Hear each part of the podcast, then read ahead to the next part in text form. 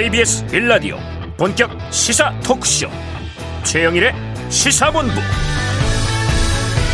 안녕하십니까. 최영일의 시사본부 시작합니다. 자, 이 북한 무인기 출현 이후에 연말 한반도 상황이 어수선합니다. 이 새떼냐 무인기냐 혼란도 있었고요. 또 심야 전투기 출격에 주민들이 놀라고 불안해하기도 합니다. 자, 군은 초기에 탐지하지 못했다 인정하면서 사과를 했고요. 이 국민 안전을 우선으로 해서 격추시키는 데는 한계가 있었다 이렇게 말하기도 했죠. 자, 올해 내내 북한은요 주로 미사일 도발로 군사적 긴장감을 높이고 안보를 불안하게 해왔습니다. 단거리 미사일, 또 중거리, 장거리, 이 탄도미사일, 그리고 또 화성 17형 같은 ICBM까지 발사하면서 이 레드라인을 넘기도 했죠. 자, 그런데 최근은 또 무인기가 도발 무기가 된 것 같습니다. 큰 전략을 보면요, 북한은 늘 미국을 자극하려고 하는 것이 우선이었죠.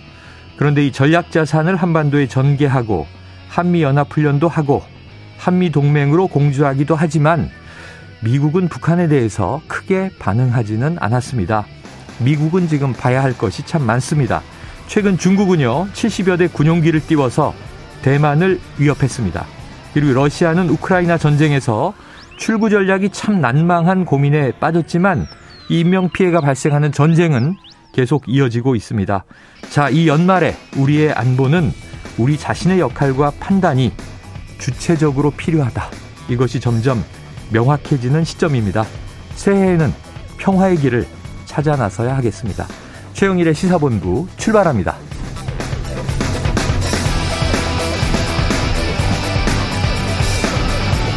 네, 1부에는요, 오늘의 핵심 뉴스를 한입에 정리해드리는 한입뉴스 기다리고 있고요. 2부에서는 화제의 인터넷 뉴스를 다뤄보는 스트릿 뉴스 파이터, 그리고 이재호 국민의힘 상임 고문과 함께 보수의 품격, 그리고 사건 본부까지 만나봅니다. 1부 마지막에 신청곡을 들려드리고 있는데요. 디저트송. 자, 오늘도 듣고 싶은 노래가 있으시면요, 문자 샵 9730으로 자유롭게 신청해 주시기 바랍니다. 짧은 문자 50원, 긴 문자는 100원이고요. 오늘의 디저트송으로 선정되신 청취자께는 저희가 치킨 쿠폰을 보내드리고 있습니다. 자, 오늘도 많은 참여 기다리겠습니다. 최영일의 시사본부 한입뉴스. 네, 올해의 마지막 수요일이죠. 오늘의 한입뉴스, 박정호 오마이뉴스 기자, 이봉우 미디어인권연구소 문클 연구원과 시작해보겠습니다. 자, 두 분 어서 오세요. 네, 안녕하십니까. 아, 이게 뭐 무인기 때문에 지금 네, 군 당국이 어제 세 대를 무인기로 오인하면서 전투기를 출격시키는 일도 벌어졌죠? 네, 이제 그저께 북한 무인기 5대가 네, 우리 영공을 침범해가지고 뭐 대여섯 시간 휘젓고 돌아간 다음에 네, 파장이 커지고 있는데요.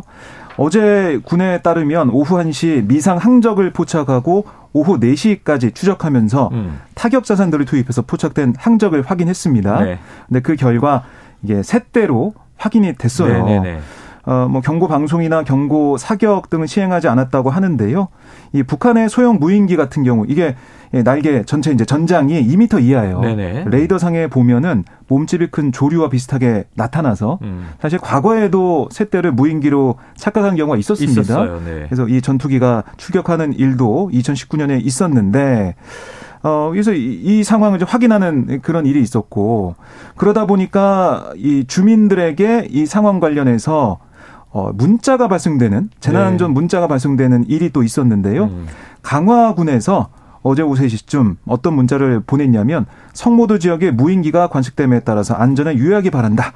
이런 재난안전 문자를 발송을 했습니다. 네. 아울러 이제 강화도 이 삼산면과 서도면 일대 주민들의 주의를 당부하는 안내방송도 두 차례 나왔었는데요.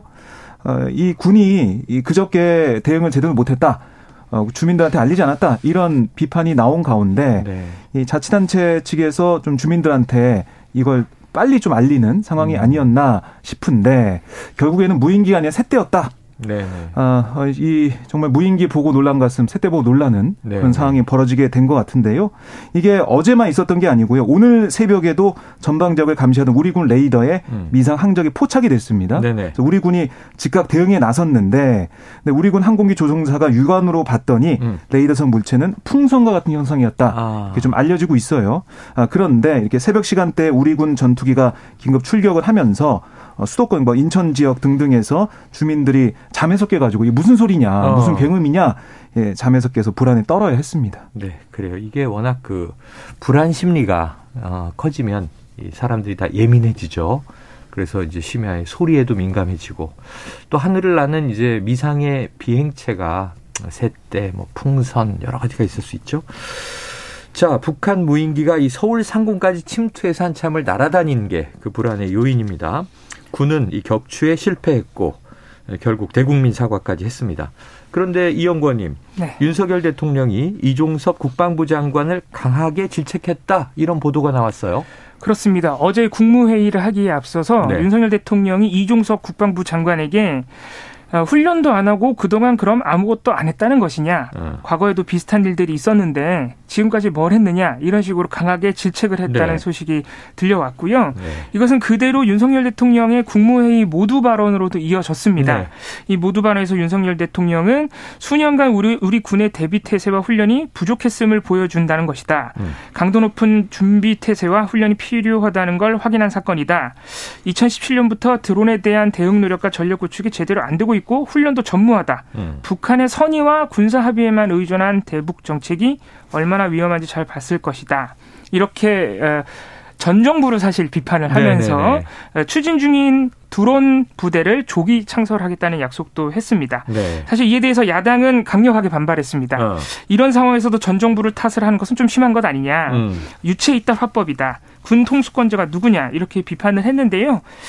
사실 이런 전 정부 또는 현 정부의 문제라기보다는 드론이 확인된 게, 드론의 북한 무인기의 위협이 처음 확인된 게 2014년이고 그렇게 오래된 일이 또 아닙니다. 그래서 그동안 준비를 안 한 게 아니에요. 신식 전력들도 도입을 속속 했고 그래서 이번엔 도입됐는데 못 쓴 것도 있습니다. 그리고 매뉴얼도 준비가 됐는데 조금 미숙한 점이 있는 것이고, 그렇기 때문에 무엇이 부족한지 좀 찾아내는 게 우선일 것 같고, 또 2017년 이후 5년 만에 무인기를 다시 우리가 보게 된 것인데 북한 무인기를 그동안 9.19 합의라는 이 남북 간의 약속이 있어서 서로의 적대행위가 없었는데 이게 왜 깨지고 있나, 이런 점에 대한 점검도 좀 필요해 보이지 않느냐, 이런 지적도 나옵니다. 그래요. 사실은 이게 뭐 전임 정부 비판이라는 게 바로 이전 문정부만이 아니라 그 이전 박근혜 정부 때부터 무인기가 뭐 청와대 찍은 거 아닌가? 그리고 이 야산에 떨어진 무인기가 여러 차례 발견됐었단 말이죠. 지금 이제 날아다니는 게 실시간으로 또 확인되면서 격추에 실패한 건데, 뭔가 이제 군 당국이든 노력들을 했을 텐데 그게 제대로 이어지고 있는지, 제대로 적용되고 있는지, 우리가 재난 상황에도 보면은 또 이전 정부나 이전 지자체가 뭔가 구축을 해놨는데 그게 이번에 쓰여지지 않았다, 이래서 질타가 있었던 적도 있잖아요. 자, 연속성이 중요하다, 이런 것들을 좀 우리가 깨닫게 되고요. 자, 북한 무인기의 영공 침범 당시 NSC, 그러니까 국가안전보장회의를 소집하지 않은 데 대해서 야당은 또 비판을 내놨는데 대통령실 입장은 어떤 건가요? 그러니까 NSC를 소집할 상황이 아니었다, 이런 얘기를 했어요. 그러니까 이때 이제 작전이 진행 중인 상황에서 NSC 같은 경우는 이 관계 장관들이 모여가지고 이 상황을 들여다보고 평가하고 뭐 규탄 선명을 내든지 입장을 내는 그런 회의체인데, 작전이 진행되고 있는 가운데 이런 회의를 열 상황이 아니었다라는 거고요. 대신 긴급 안보 장관, 그 긴급 안보 상황 점검회를 열었다는 겁니다. 그러니까 NSC보다 국방부 장관, 합참의장, 안보실 참모 등이 참석하는 이런 이제 군사적 대비를 위한 회의를 우선 열었다. 이런 설명을 한 거고요. 아울러 오늘 이제 대통령실의 브리핑을 보면 무인기 침범 당시 윤 대통령의 직접 지시사항도 일부 공개가 됐습니다. 그러니까 첫 번째, 무인기 한 대가 내려왔을 때 대통령이 우리도 무인기를 갖고 있는데 북한에 상응하는 조치를 즉각적으로 시행하라, 이런 지시를 내렸다는 거고요. 북한의 한 대에 대해서 우리는 두 대, 석 대 올려보낼 수 있도록 조치하라는 지시를 내렸다. 또 필요하다면 격추도 하고 관련 조치를 최대한 강구하라, 이런 지시가 있었다고 했어요. 그러니까 야당에서 윤 대통령이 제대로 대응을 못했다. 특히 어제 뭐 일정 중에 뭐 안내견 일정부터 해가지고 이 사진으로 보도된 걸 보면 오전에 안내견 일정이 있고 뭐 오후에는 지방자치 관련해가지고 지방의회 회장이나 아니면 지자체 협의 회장 등을 만나서 했던 만찬도 있는데 예. 제대로 대응 못한 게 아니냐 이런 지적이 나오자 대통령실이 반박을 한 겁니다. 네, 그래요. 그래서 사실은 당일날 저녁에 유무인 정찰 자산을 군사분계선 위로 보냈다. 이런 속보가 있어서 네. 야 이게 무슨 일인가 그랬는데 대통령 지시는 우리도 무인기를 그러면 이제 한 대가 오면 두 대를 북쪽으로 보내라. 자, 이런 작전은 또 어떻게 전개됐는지 이후에 한번 종합적인 정리가 필요해 보이네요. 다음 이슈로 넘어갑니다. 자, 어제 국무회의에서 결국은 이제 사면자 명단이 최종 확정이 됐고 어제 보도가 있었죠. 자, 김경수 전 경남지사 윤석열 정부의 특별 사면으로 출소를 했는데 자, 지난 대선 때 드루킹 댓글 여론조작 사건으로 유죄가 확정됐던 겁니다. 네. 특별 사면 때문에 이제 오늘 이 김경수 전 지사가 출소를 했어요. 네. 그래서 입장을 내놨는데 취재진 앞에서 뭐라고 했냐면 따뜻한 봄에 나오고 싶었는데 본의 아니게 네. 추운 겨울에 나왔다. 어허. 이렇게 얘기를 했는데 사실은 이제 가석방 불언서를 냈었으니까 그랬죠. 거기에 대한 어떤 김 전 지사의 비판적인 생각이 나온 것 같고요. 그리고 이번 사면은 받고 싶지 않은 선물을 억지로 받은 셈이다. 원치 않았던 선물이라 고맙다고 할 수도 없고 돌려보내고 싶어도 돌려보낼 방법이 전혀 없다. 결론적으로 보면 이 보낸 쪽이나 받은 쪽이나 지켜보는 쪽이나 모두 난감하고 딱한 상황이다. 이렇게 얘기를 했고요. 네네. 이어서 제가 가졌던 성찰의 시간이 우리 사회가 대화, 타협, 사회적 합의를 토대로 돼서 더 따뜻한 사회를 만드는 걸음이 되도록 더 낮은 자세로 성찰하고 노력하겠다. 이렇게 얘기를 했고요. 네. 이 기자들 질문을 받지 않은 채이 교도소 앞을 떠났는데 오늘 오전 10시에 김해 이제 봉하마을 고 노무현 전 대통령 묘역을 참배했습니다. 그 첫 일정이었는데요. 거기서 김 전 지사는 노무현 전 대통령이 왜 이렇게 국민 통합에 애썼는지 돌아봐야 된다. 이렇게 강조하면서 향후 계획은 차분히 정리해서 얘기를 하겠다라고 설명을 했습니다. 네, 뭐 1,300명이 넘는 사면자 그리고 그중에 이제 고위공직자, 국회의원 등 정치인이 또 이제 한 70여 명 되더라고요. 네. 그런데 이제 이 김경수 전 지사의 사면이 제일 좀 뜨거운 공방인 것 같아요. 네. 자, 여야 정치권 입장이 확 갈린 것 같은데. 공방의 내용은 주로 어떤 겁니까? 일단 민주당에서는 야권에서는 이번 사면 전반적으로 좀 불만이 크게 있습니다. 네네. 왜냐면은 일단 윤석열 대통령이 사실 강골 검사로 굉장히 이미지를 띄우게 됐던 여러 사건들, 그러니까 본인이 네네. 수사하고 구형했던 사건들, 네네. 국정농단 사건, 이명박 박근혜 정부 군과 국정원의 댓글 공작, 선거 개입 사건, 선거 개입이죠. 이런 주요 피의자들, 그 혐의자들이 사실 대부분 사면 복권이 됐고요. 거기다가 최측근 대통령 최측근 김태효 실장까지 사면이 되면서 네네네. 최근에 사실 유죄 확정 판결을 받았거든요. 그게 한 10월이니까 두 달쯤 됐죠. 그렇습니다. 그런 사면이 국민 통합이 되느냐 이런 지금 불만이 있는 상황에서 특히 이 야권에서 그나마 대표적으로 사면된 인물이 김경수 전 지사와 이제 전병헌 전 정무수석 정도가 있는 것인데 네네. 이 김경수 전 지사 같은 경우에는 제 여야가 가장 강력하게 공방을 주고받고 있습니다. 네. 전재수 민주당 의원 같은 경우에는 복권 없는 사면은 이 김 전 지사 개인을 넘어서 노무현 가문에 대한 모욕을 주기 위한 것이다. 대단히 부적절하다라고 강하게 비판을 했고요. 하지만 국민의힘에서는 김기현 의원 같은 경우 민주주의 핵심 기반인 선거를 조작했던 반민주 중범죄자다. 그러니까 이렇게 주장하는 것은 뻔뻔하다. 무죄라고 생각하면 죄를 덮어씌운 문재인 전 대통령에게 찾아가라. 라고 이렇게 문 전 대통령까지 좀 싸잡아 비판하는 네. 태도를 보였습니다. 그래요. 자, 이게 또 한동안 뭐 연말 공방은 이어질 것 같은데. 자, 그런 상황에서 오늘 원래는 28일 국회 올해 마지막 본회의가 예정돼 있지 않았습니까? 네. 여기서 일몰 법안들을 일괄 처리한다. 이것도 있었고 또 한 가지 주목된 것이 이제 노웅래 의원에 대한 체포동의안. 이 표결을 하면 과연 가결이냐 부결이냐. 이것도 중요한 대목인데. 지금 오늘 본회의 처리가 가능한가요? 열리나요? 본회의는 열립니다. 오후 4시에 예정이 돼 있는데 네네. 언급하신 것처럼 일몰 법안 관련 합의에는 여야가 이르지 못했어요. 네네. 그래서 오늘 본회의에선 처리가 어렵다라고 보시면 되겠는데요.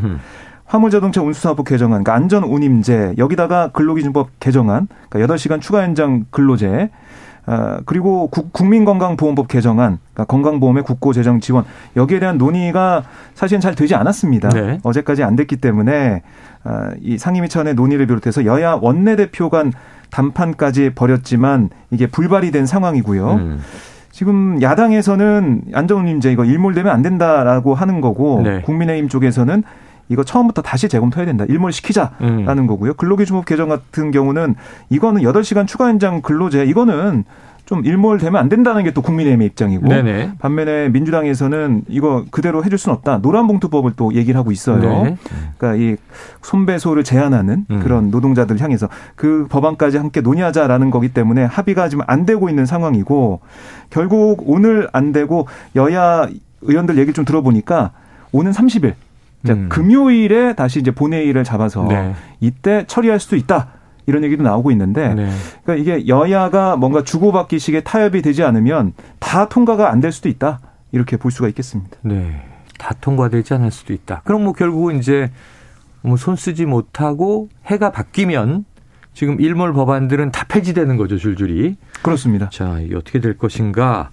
자, 그러면 체포동의안 얘기도 드렸는데 이게 오늘이 마지막 본회의가 될 것인가 금요일로 미뤄져서 정말 올해의 마지막 본회의가 될 것인가.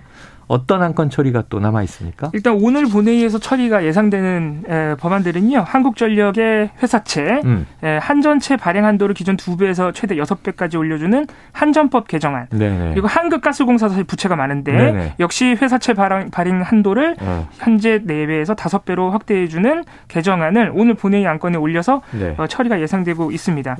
또 하나 내년 1월 임기가 시작되는 여당 몫의 국회 상임위원장도 선출을 해서요. 국민의힘 상임위원장으로 배분이 돼 있는 기재위원장, 외교통일위원장, 국방위원장, 행안위원장, 정보위원장 위원장들을 선출할 것으로 보입니다. 네. 자 그러면 박 기자님, 네. 노웅래 의원 체포동의안은요? 네, 오늘도 아마 오늘 상정이 될 것 같아요. 네네. 오늘 투표가 있을 것 같은데 지금 현재 기류를 보면은 민주당에서 오늘 이재명 대표가 광주 지역에 가서 민생 현장을 돌아보고 있는 상황인데. 아. 검찰 독재를 규탄하는 그런 연설에도 진행을 하더라고요. 네네. 시장에서 진행하는 그런 모습을 볼 때 노웅래 의원 건도 검찰의 탄압이다. 무리한 야당 탄압이다. 이런 논리를 들어서 아마 민주당에서는 반대표가 나오지 않을까 싶은데 오늘 네, 3시에 민주당 의원총회가 있어요. 네네. 그래서 뭐 정확한 얘기가 좀 나올 것 같습니다. 그래요. 오후 3시에 민주당은 의총을 열고 4시에 본회의는 예정돼 있습니다. 자, 이게 참 올해가 며칠 남지 않았는데 끝까지 뭐가 다 처리되지 않은 채로 국회는 조금 찜찜한 상황으로 갑니다. 깔끔하지가 않습니다. 자, 지금 12시 37분 지난 시간인데요. 연말 수요일에 점심시간 교통 상황을 먼저 알아보고 이슈들을 이어가도록 하죠. 자, 교통정보센터의 정현정 리포터 나와주세요. 네, 중부 곳곳에 이어지던 눈은 대부분 그쳤습니다. 눈의 양이 1cm 안팎으로 무척 적었는데요. 하지만 강추위 속에 내린 눈이 얼어붙어서 도로가 많이 미끄럽습니다. 오늘은 각별히 빙판길 사고 유의하시기 바랍니다.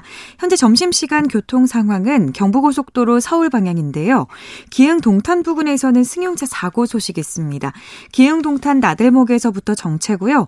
달래내 부근에서 반포까지 수도권 구간도 현재 10km 넘게 막힙니다. 반대 부산 쪽 상황입니다. 한남에서 서초까지 밀리고 있고요. 동탄 분기점에서 안성까지는 5차로가 작업으로 막혀 있습니다. 경인고속도로 서울 방향으로 부천에서 신월까지 천천히 가고요. 서울 양양고속도로 상황은 서울 쪽입니다.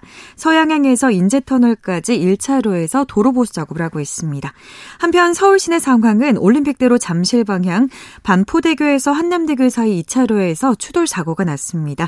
한강대교에서 한남대교 남단까지 천천히 갑니다. 안전운행 하시기 바랍니다.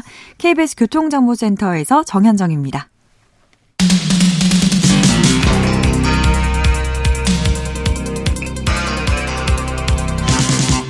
최영일의 시사본부.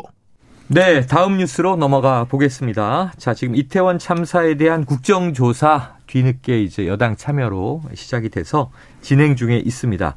지금 이 국정조사 특별위원회의 1차 기관 보고가 어제 있었는데요. 자, 박 기자님 여기에 네. 드디어 이상민 행안부 장관이 출석을 했군요. 그렇습니다. 사실 이제 야당에서는 이상민 행안부 장관의 행적 참사 당일에 어떤 일을 했는지 네네. 여기에 대해서 따져묻는 모습을 볼 수가 있었는데 그러니까 이 장관이 참사 당일인 10월 29일 오후 11시 20분쯤 사건을 인지한 다음에 네. 85분 정도 지난 30일 0시 45분쯤에 현장에 도착을 한 게 이게 시간 낭비 아니냐 이런 윤건영 민주당 의원의 지적이 있었어요. 네. 그랬더니 이상민 장관은 그렇게 생각하지 않는다라고 반박을 했고 또 윤 의원이 직접 운전해서 갔냐 아니면 기사가 올 때까지 기다렸냐라고 물어보자 이 장관은 기사가 왔다. 그래서 일산에서 압구정까지 차를 몰고 오느라 그러면 시간을 허비한 거 아니냐 이런 지적이 나오자 이상민 장관은 저는 그렇게 생각하지 않는다. 기사가 오는 사이에 상황을 파악하고 있었다라고 얘기를 했고 네. 그러자 이제 다시 이제 민주당에서는 통상적이라면은 택시라도 타고 가면서 지시를 내리는 거 아니냐 상황실로 가든 현장으로 가든 그 시간에 수행비서를 기다리고 있었기 때문에 85분 낭비한 거 아니냐 이렇게 주장을 하니까 네. 이상민 장관이 어떻게 얘기했냐면 이미 골든타임이 지난 시간이었다. 아. 이렇게 얘기를 했어요. 네네. 그러자 야당 의원들이 뭐 그걸 말이라고 하냐 이렇게 소리치면서 네네. 강하게 반발했고요. 그랬더니 이 장관은 거기에 뭐 지지 않고 제가 그 사이에 놀고 있었겠습니까? 상식적으로 생각을 해보세요. 나름대로 여기저기 전화하면서 상황을 다 파악하고 있었습니다. 이렇게 답을 해가지고 야당 의원들의 뭐 질타를 받는 모습이었습니다. 네네. 그래서 유가족들도 이제 지켜보면서 한숨을 내쉬는 상황이었는데 이 발언에 대해서 야당 의원들이 계속 뭐 질타를 하고 질책을 하고 하니까 이상민 장관이 나중에 이제 제가 골든타임을 판단한 자격이 없는데 성급하게 말한 것 같다. 유감의 말씀을 드린다. 네. 이렇게 상황을 정리를 했습니다. 그래요. 공방을 벌이다가 결국은 성급했다는 유감까지 나왔는데 자 그리고 또 한 가지 논란이 있었던 것이 행정안전부가 이 희생자 유족 명단을 확보했느냐 못했느냐 가지고 이제 공방이 있었고 좀 말을 바꾼 것 아니냐 혹은 뭐 나중에 결국 거짓말한 것 아니냐 그래서 이런 이제 일들이 있었어요. 관련된 질의가 어제 나왔다면서요. 그렇습니다. 어제 이제 여러 가지 질의가 오가면서 사실 유족분들이 화가 많이 나시고 조금 분통을 터뜨리셨는데 네. 그렇게 만들었던 장면 중에 하나가 바로 이 명단을 가지고 있느냐에 대한 네네. 해명이었는데 대통령의 지시가 참사 다음 날 10월 30일에 새벽에 바로 유족에게 알리기 위해서 빨리 희생자 명단을 파악하라는 이 지시가 내려왔는데 네네. 왜 계속해서 정부에서 특히 행안부 장관이 명단이 없다고 하느냐라는 네. 질의가 나오자 네. 이상민 장관은 서울시가 개인 정보를 이유로 주지 않았다. 그리고 서울시가 1:1 공무원 매칭 등을 다 관장했다. 이런 태도를 반복을 했어요. 아. 그런데 생각해보면 이미 11월에 네. 서울시가 행안부 실무자에게 줬다. 네. 명단을, 유족 명단을. 네네네. 이런 보도가 나와서 확인이 된 바도 있었거든요. 네네. 그래서 이제 야당 쪽, 특히 야당 쪽 위원들이 계속해서 질의를 하니까 결국에는 이 윤희근 경찰청장에게도 질의가 넘어갔습니다. 명단 파악 어차피 경찰에서 먼저 할 거니까. 네네. 그랬더니 윤희근 청장은 중대본에 넘겼다라고 답변을 한 거예요. 그래요. 여기서 이상민 장관이 이 얘기를 듣고 중대본에 넘겼다는 게 무슨 말인가요? 라고 경찰청장에게 이제 와서 되묻는 장면이 네네네. 나와버린 것입니다. 이 때문에 약간 논란이 발생하니까 박문규 국무조정실장이 해명을 했습니다. 서울시도 중대본 안에 같이 있기 때문에 경찰은 서울시에 넘긴 거를 중대본에 넘긴 거라고 생각하고 저렇게 네네. 말씀하셨습니다. 하셨을 것이다 라고 해명을 했는데 여기서 네. 이제 우상우 위원장이 아니 같이 중대본에 있다 그러면 오히려 더 갖고 있다는 말이 되는데 공유돼야 되는 거 그렇습니다. 아니냐. 유독 계속해서 정부만 행안부만 안 갖고 있다고 하는 이유가 뭐냐라고 네. 하니까 다시 한번 서울시가 안 줬다는 입장을 이상민 장관이 다시 한번 반복을 했는데 네. 사실 그렇게 되면은 중대본에는 명단이 있었다 이렇게 되면 처음부터 계속 정부는 명단이 없습니다라고 했던 장관의 발언은 사실 거짓말인 게 맞는 것처럼 네. 보이거든요. 그래서 이런 부분에 있어서는 계속해서 책임 전가보다는 확실하게 일단 사과, 유감 표명하는 것이 좀 좋지 않았나 이런 지적이 나오고 있습니다. 아, 좀 여러 가지 문제 여지가 있어요. 지금 말씀을 들으면서 이 참사 나고 바로 첫 주에 좀 굉장히 빠르게 국가 애도 기간이 정해지고 대통령이 이제 이상민 장관 대동하고 분향소를 여러 차례 가고 이때 나온 얘기가 1:1 맞춤형으로 공무원이 희생자 가족에 어떤 지원을 하고 있다. 근데 이때가 무슨 일이냐면 장례와 발인이 이루어져요. 그렇습니다. 그런데 문제는 이 사망자는 서울시에만 있지 않아요. 그렇습니다. 전국에 소재해 있습니다. 네. 부산 지역에서도 장례식이 있었고 그럼 서울시 공무원이 전국에 파견됐단 말이에요. 이제 박문규 조정실장, 국무조정실장은 그거를 서울시 공무원이 일단 참사 직후에는 다 관장을 했고. 전국적으로. 그렇습니다. 이제 지자체에게 넘어갈 때는 그 각 지자체 사망자가 있으니까요. 네네. 그때 이제 공무원을 교체하는 과정이 있었는데 그 전까지는 일단 급하니까 서울시가 모든 걸 관장했다. 이렇게 해명을 했습니다. 야, 행안부보다 서울시가 위에 있는 것 아닌가. 그것도 의문이 이런 문제까지 것이죠. 제기될 만하네요. 자, 이건 조금은 더 이 면밀한 해명이 필요한 대목이 나온 것 같습니다. 앞으로 이제 국정조사 기간은 남아 있으니 더 어떤 내용이 나오는지 보도록 하고요. 다음 이슈로 넘어가 보겠습니다. 자, 정부가 이 노동개혁에 역점을 두면서 내세우는 것이 노동조합의 재정 투명성을 강력히 요구하겠다. 이런 이야기가 계속 나오고 있었죠. 어제 다시 한번 강조된 것 같은데 이제는 노동조합에 이어서 뭐 시민단체까지 언급이 됐네요. 네, 그렇습니다. 어제 윤석열 대통령의 발언 이걸 좀 봐야 되는데요. 사적 이익을 위해 국가 보조금을 취하는 행태가 있다면 이는 묵과할 수 없는 행위다. 그러니까 국민의 혈세가 그들만의 이권 카르텔에 쓰인다면 국민 여러분께서 이걸 알고 용납하지 않으실 것이다 라고 얘기를 했어요. 그러니까 혈세 쓰는 곳에 성역이 없다는 겁니다. 방만한 낭비성 사업, 과방위 정비하고 보조금의 투명성을 확보할 수 있도록 관리 체계를 강화하라. 네. 각 부처에 주문을 했는데요. 지금 기재부 자료를 보면 문재인 정부 5년 동안 국고보조금 교부 이 보조 사업 수가 30% 가까이 증가했습니다. 네. 여기다가 부정수급으로 적발된 보조금이 2,300억 넘는 걸로 지금 나타나고 있는 상황인데 특히 탈원전 정책과 맞물려서 5년 동안 12조 원 투입한 태양광 뭐 이런 신재생 에너지 사업 표본 조사만으로도 1,800억대 비리가 확인됐다. 이게 지금 정부의 설명이에요. 네네. 결국에는 이걸 이런 식의 어떤 부정해가 더 있을 수도 있다라고 지금 파악을 해본다는 거고요. 사실은 윤 대통령이 대선 후보 시절에 시민단체 공금 유용과 회계 부정을 방지할 수 있는 이른바 윤미향 방지법 이거 추진하다가 공약을 한 바 있어요. 그래서 실제 윤석열 정부 120대 국정과제 첫 국정 목표 이게 상식이 회복된 반듯한 나라 이렇게 목표를 세운 다음에 민간단체 회계 투명성 강화를 명시를 했습니다. 그래서 이렇게 약속했던 공약했던 그런 것들을 이제 본격적으로 해 나가겠다라고 하고 있는데 이게 중앙정부에서 이렇지만 서울시도 네. 윤석열 대통령 퇴진 촛불 집회 이걸 주관한 촛불 중고생 시민연대 등록을 말소하고 네. 올해 보조금 1,600만 원 전에 환수하기로 했다. 이런 소식도 들려오고 있거든요. 그래서 민간단체에 대한 이런 회계 감사 또 고강도 어떤 감사 이런 것들이 전방위로 진행되지 않을까 이렇게 예상이 됩니다. 네, 여기에 대해서 뭐 시민단체나 여러 각기 입장들이 있을 텐데 이 연구원님 주로 어떤 얘기들이 나오고 있습니까? 일단 시민단체나 노동조합에서는 양대 노총 모두 강하게 반발하고 있습니다. 네네. 일단 조합원들이 내는 돈을 조합원들에게는 회계 공시를 공개를 하고 있기 때문에 결산장부를 1년에 2번 감사를 받아서 그래서 이 깜깜이라는 프레임 자체가 좀 잘못된 것이다. 네네네. 이 노조의 자율성을 침해할 우려가 있다. 그리고 또 근본적으로는 지금 현재 정부가 노동시간 연장이나 아니면 뭐 주휴수당 폐지와 같은 어떻게 보면 노동자들에 대해 굉장히 불리한 정책들을 네. 개혁이라는 이름으로 추진하는데 이것을 좀 압박하려고 이런 돈과 관련된 카드를 꺼내든 것 아니냐 이런 반발이 있고요. 시민단체 쪽에서도 일종의 이념적으로 이 시민단체들을 좀 옥죄기 위해서 압박하기 위해서 또 이렇게 돈줄 제기에 들어간 것 아니냐 이런 반발이 나오고 있습니다. 네. 자, 이것도 앞으로 좀 마찰이 있을 부분인데 또 새해로 이어질 이슈로 보여집니다. 자, 다음 이슈로 가보죠. 아유, 오랜만에 좋은 뉴스가 하나 눈에 네. 뜨이네요. 자, 우리나라 최초의 달 탐사선 다누리입니다. 다누리. 근데 발사할 때부터 이제 연말이면 달 목표 궤도에 안착할 것이다. 이런 이제 이 계획 예상이 나왔었는데 결국 안착을 하는데 성공을 한 거군요. 네. 과학기술정보통신부와 한국항공우주연구원이 오늘 이제 밝힌 내용인데요. 지난 26일 오전 11시 6분. 마지막 임무 궤도 진입 기동을 수행한 결과 다누리가 달 궤도 진입에 최종 성공했다. 네, 이렇게 네. 발표를 했습니다. 이 다누리는 목표한 달 임무 궤도인 상공 100km에 진입을 해서 2시간 주기로 달을 공전하고 있는데요.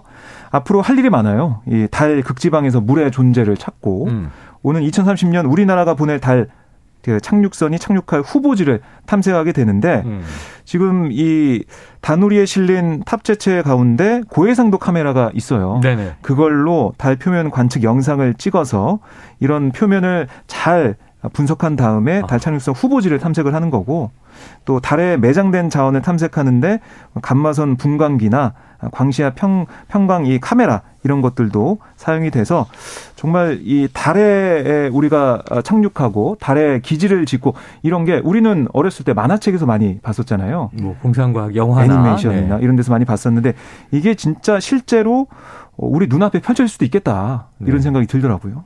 그런 얘기를 SF 얘기를 하시니까 갑자기 우리나라가 세계 최초로 좀 외계인을 만났으면 좋겠네요. 네. 이용건님 뭐 아니에요.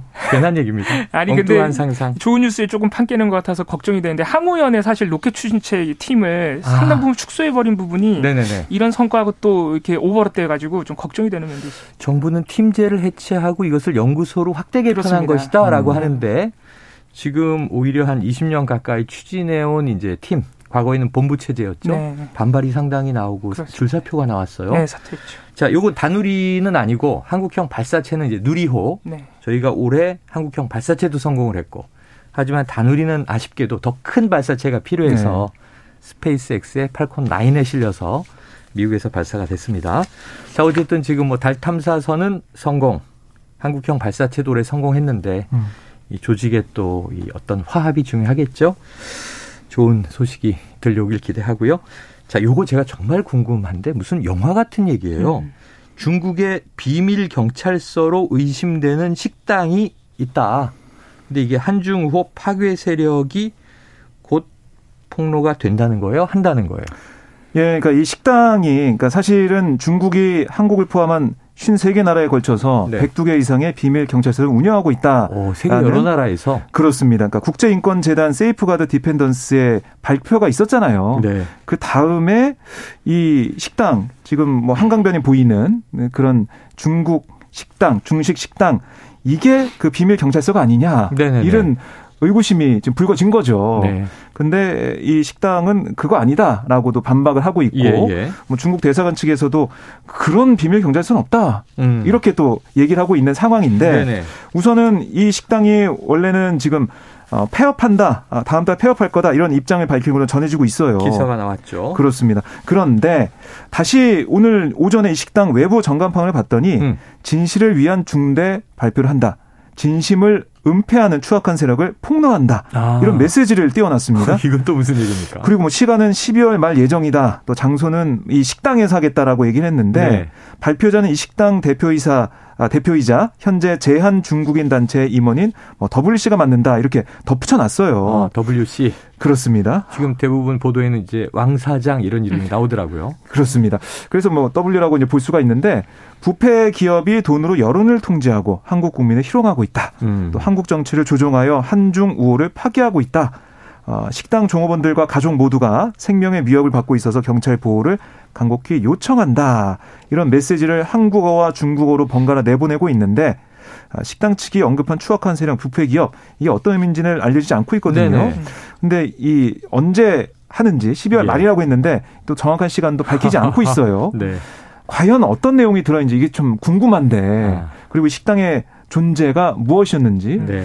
왜냐하면 이 식당에 대한 이 평가, 뭐 별점 평가나 이런 거 보면은 음식이 맛이 없다 이런 얘기가 좀 많았다고 해요. 뭐 냉동식품보다 별점이 중요하죠. 맛이 없다 뭐 이런 네. 얘기가 있어서 그러면 정말 이 식당이 진짜 중식당이 아니었나? 이런 네. 얘기까지 인터넷상에서는 돌아다니고 있어서 여기에 대한 진실이 뭔지 네. 이 식당의 존재가 뭔지 이게 좀 나올지 네. 지켜봐야겠습니다. 또 뭐 이제 예약제로만 받는다 뭐 보도가 참 많아요. 네. 오늘 제가 헤드라인 보니까 영화 극한 직업과는 달랐다. 거기서는 우리 형사들이 마약범 네. 잡으려고 이제 이 닭집을 하잖아요. 맞아요. 치킨집을. 네, 자, 영화 같은 얘기다 이런 얘기 드렸고요.